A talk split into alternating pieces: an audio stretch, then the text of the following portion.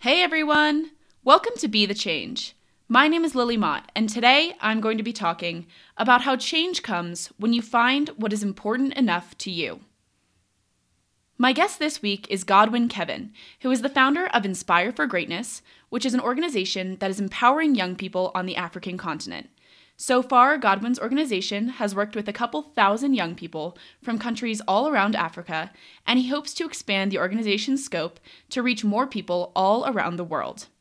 I had a really interesting talk with Godwin about his organization and his advocacy. So, without further ado, let's get started with this episode featuring Godwin Kevin.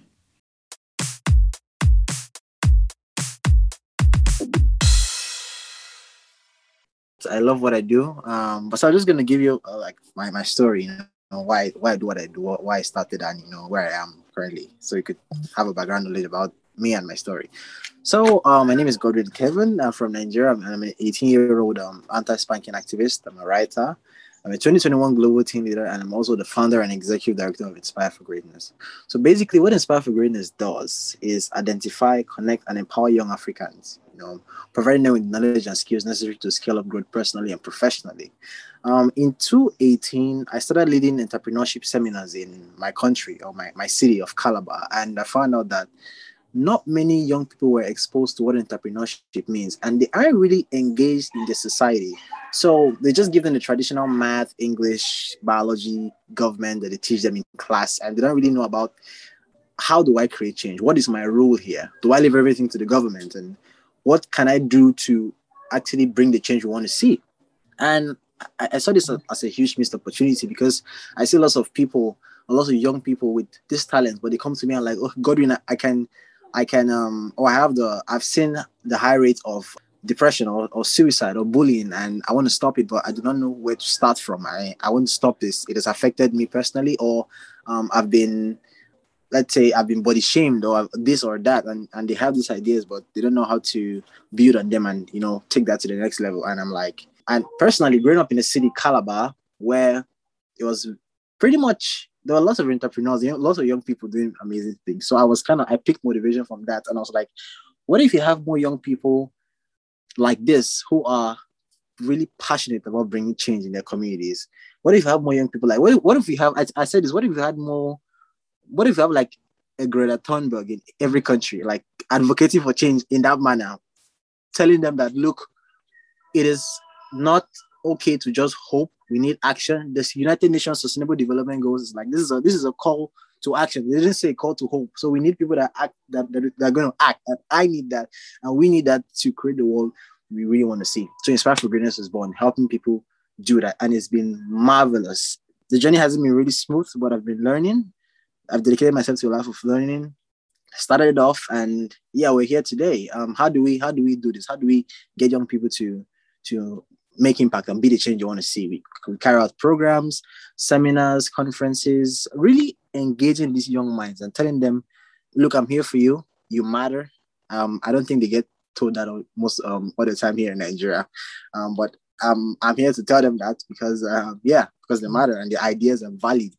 And that's what I'm, um, my organization does and does to them. And we want to see them grow. So whatever they want to do, whatever field they're interested in, we want to help them leverage that. We may not have a million dollars to give you, but from our network and um, the knowledge we have, we could share that with you and pass it on to you or connect you to somebody who, who, who can connect you to somebody for you know you could land an opportunity or a scholarship or, or all that.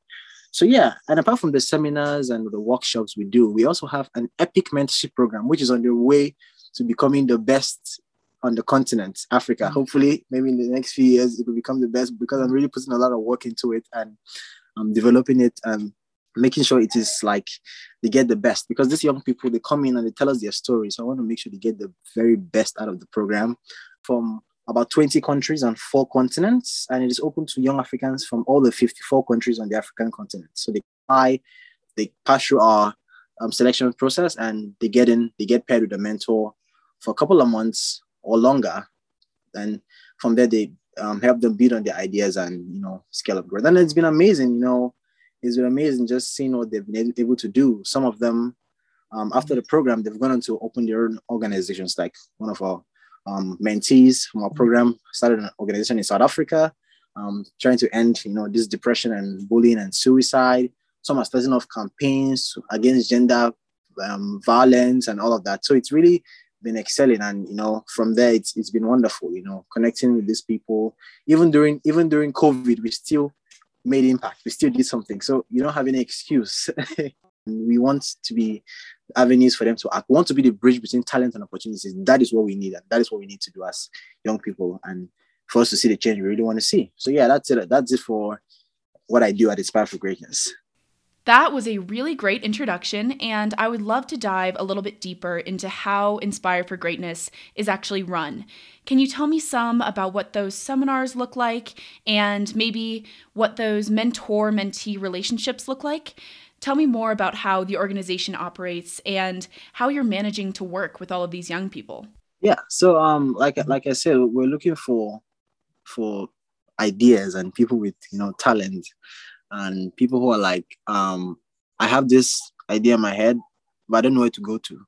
Like we we, we need those people. People are like, who are people who are inventing stuff, who are creating stuff, but they want to take that to the next level. So we have a formal application where we call for um submissions of you know applications. Then we'll put that up. But th- then again, the mentors too are experienced professionals in their fields. You know, from you know Forbes scholars to recipients of scholarships in universities in the United States and Europe to just amazing people who have done amazing things and are like, um, okay, I want to pass that knowledge down. I want to help these young people grow. So it's kind of a you learn, I learn relationship. You learn, I learn relationship. You could be from you could be from Thailand or you could be from the United States and your mentee is from Ghana or your mentee is from South Africa. You learn different cultures, then helping the person to build on his ideas and take that idea, turn it into action, because that's what we need at the end of the day. Turn that into action to create the change you want to see. So yeah, that's the, the mentoring program is just like any other. It's, it's online basically. Um, you get connected to a mentor, uh, carefully selected, and to match your needs, tailored to your needs, and the person gets to mentor you for about um, for months. It varies by year. Some years we could be like six months. Some years it could be like three months but the relationship can go longer than that. We do not just want you to, we don't just make these programs for these people to just come in and just listen and go without acting on it. Like we want them to act, we encourage them to act on it. We give them assignments that encourages them to go out of their comfort zone and do things and you know talk to people and engage that is what we want the seminars um, on the other way the seminars are organized in secondary schools you know high schools in um, across um, nigeria we go to schools and try to talk to them on most basically entrepreneurship and how they could think and act with what they have. And yeah and learn just learning skills and just en- engaging this um, encouraging this entrepreneurial mindset trying to make them be doers and you know people who actually go out there and do things not just hearers but also doers of these things. Because like i said at this point we don't need hope anymore. We need action. It is a call to action. So yeah that's how they work. Yeah, definitely. Thank you for explaining that some more. I really appreciate that. So, I'd also love to know as you start to look toward the future, what impact are you hoping to create through this organization? What do you see for the future of the organization and really where are you hoping it goes from here? Man, like there's a lot. There's a lot I look out for. There's a lot I'm planning towards. But then again, um I I just want prosperity for the African continent. Like that is the that is the North Star. Prosperity for the African continent by leveraging on its youth population. Now I don't look at the numbers. I look at this, even if it's this one person I've I've reached out to and the person is doing something and the person is going somewhere, I'm okay with that.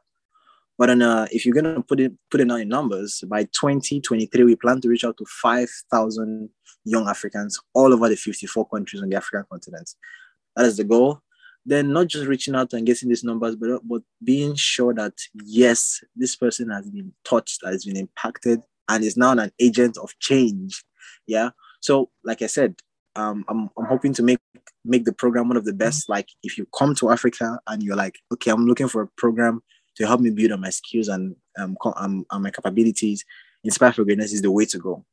That is the goal at the end. And you know, in the long run, I plan to work with the United Nations and also mm. governments around Africa, the African countries, to help implement programs all aimed at you know youth development and engagement. Yeah, it is. We want youth minds to be in the right places. Like, I'm not saying like listening to this song or just doing this thing or doing this other task is not oh it's bad, but you could see the signs around. You could see the climate change. You could see this happening. This isn't how it is supposed to be, but it's, it's changed. Things have been affected.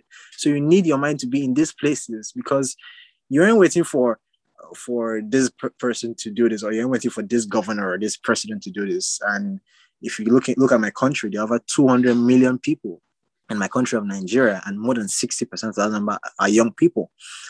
But the youth aren't with this huge percentage, they aren't quite engaged. Like they, some of them don't even care. Some of them don't even care. Some of them are like, I'll leave it to the government, whatever they want to do, they want to do. Like it is not affecting me, so I won't do anything. It hasn't affected my family member, my loved ones, so I'm not doing anything. Want to want to change that mindset. Like you can't have that in 2021. Like you can't have that in 20, like you can have that in the 21st century. Like you feel me? You can't have that. We need people who are like, I don't want this thing to be this way. And I'm not waiting on this person to do it. I'm gonna do it. If you, I don't know if you if you look at my shirt, the shirt I'm putting on now, it's take action. Um, so yeah, I wear it.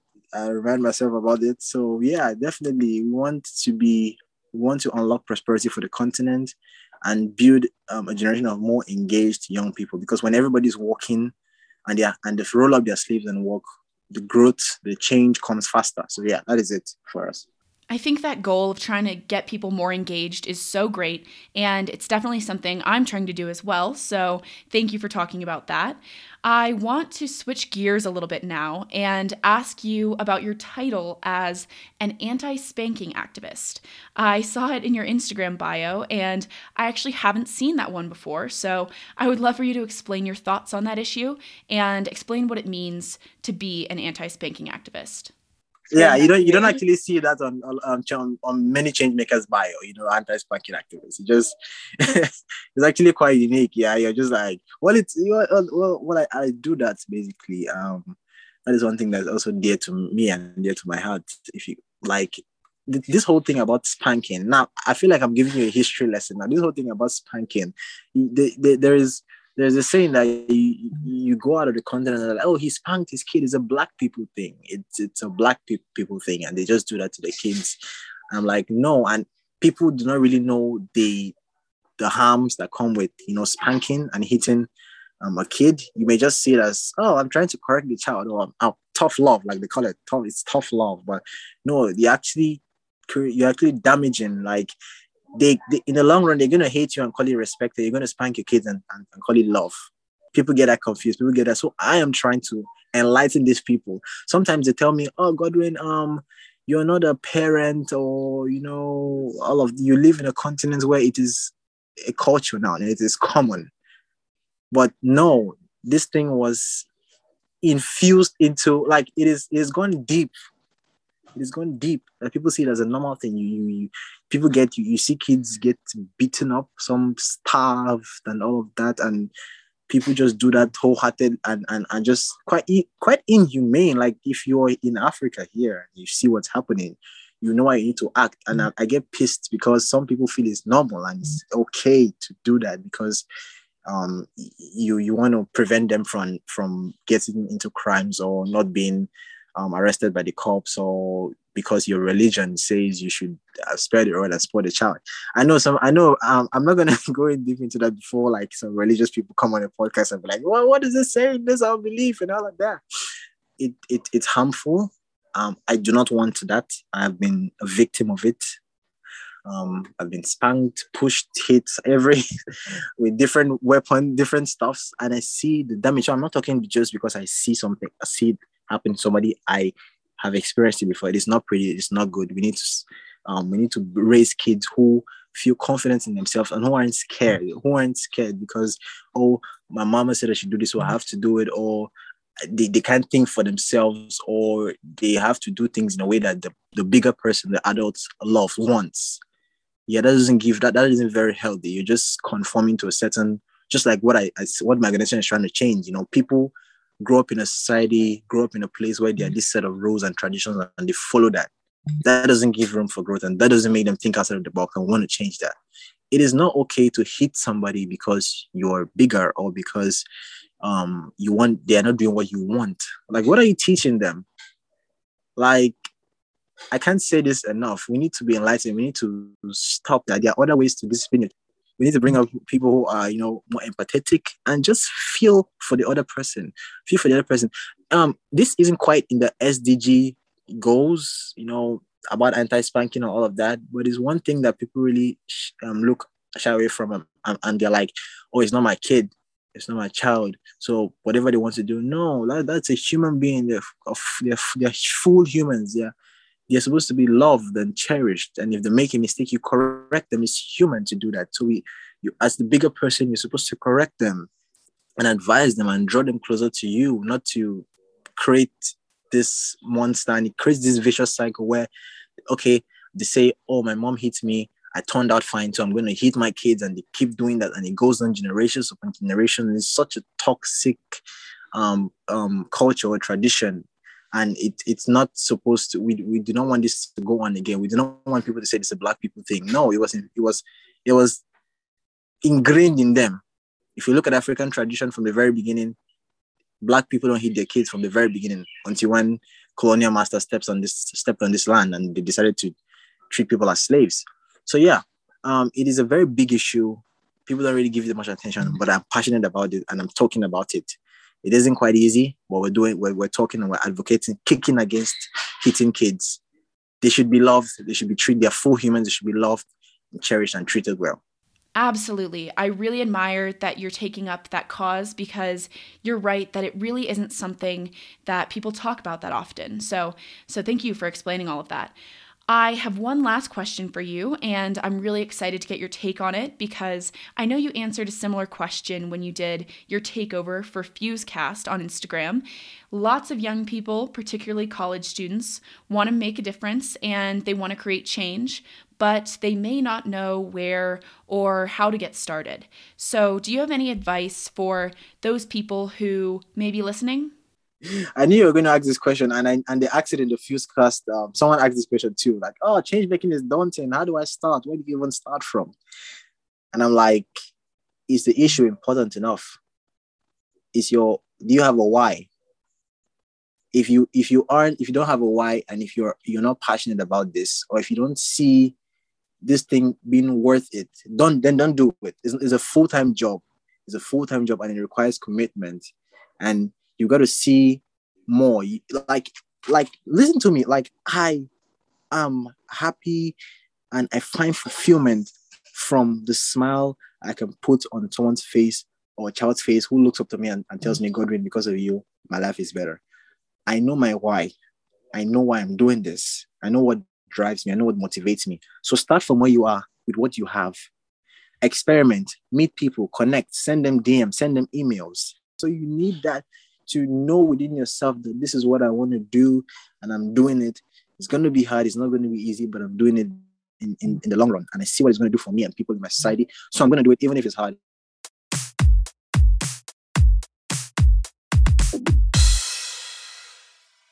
I really enjoyed talking with Godwin because I think he is doing great work to empower others and he truly has committed himself to a life of service to others. I want to really emphasize the last piece of advice that Godwin shared because it really made me think.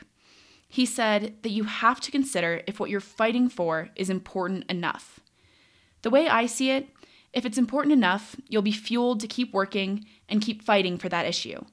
But if it isn't important enough, you might face burnout or feel unfulfilled in your work. I think that it's a great question to consider in all aspects of life, whether it's activism or advocacy, or even if it's in relationships, schoolwork, or maybe a new job. Pursue those things in life that excite, motivate, and inspire you, because change comes when you find what is important enough to you.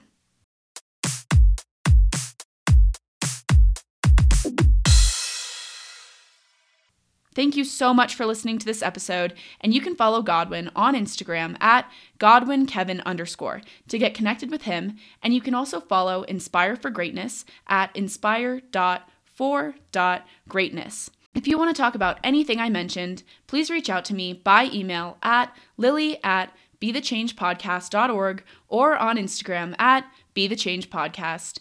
Tune in for my next episode, but until then, be the change you wish to see in the world. Bye, guys.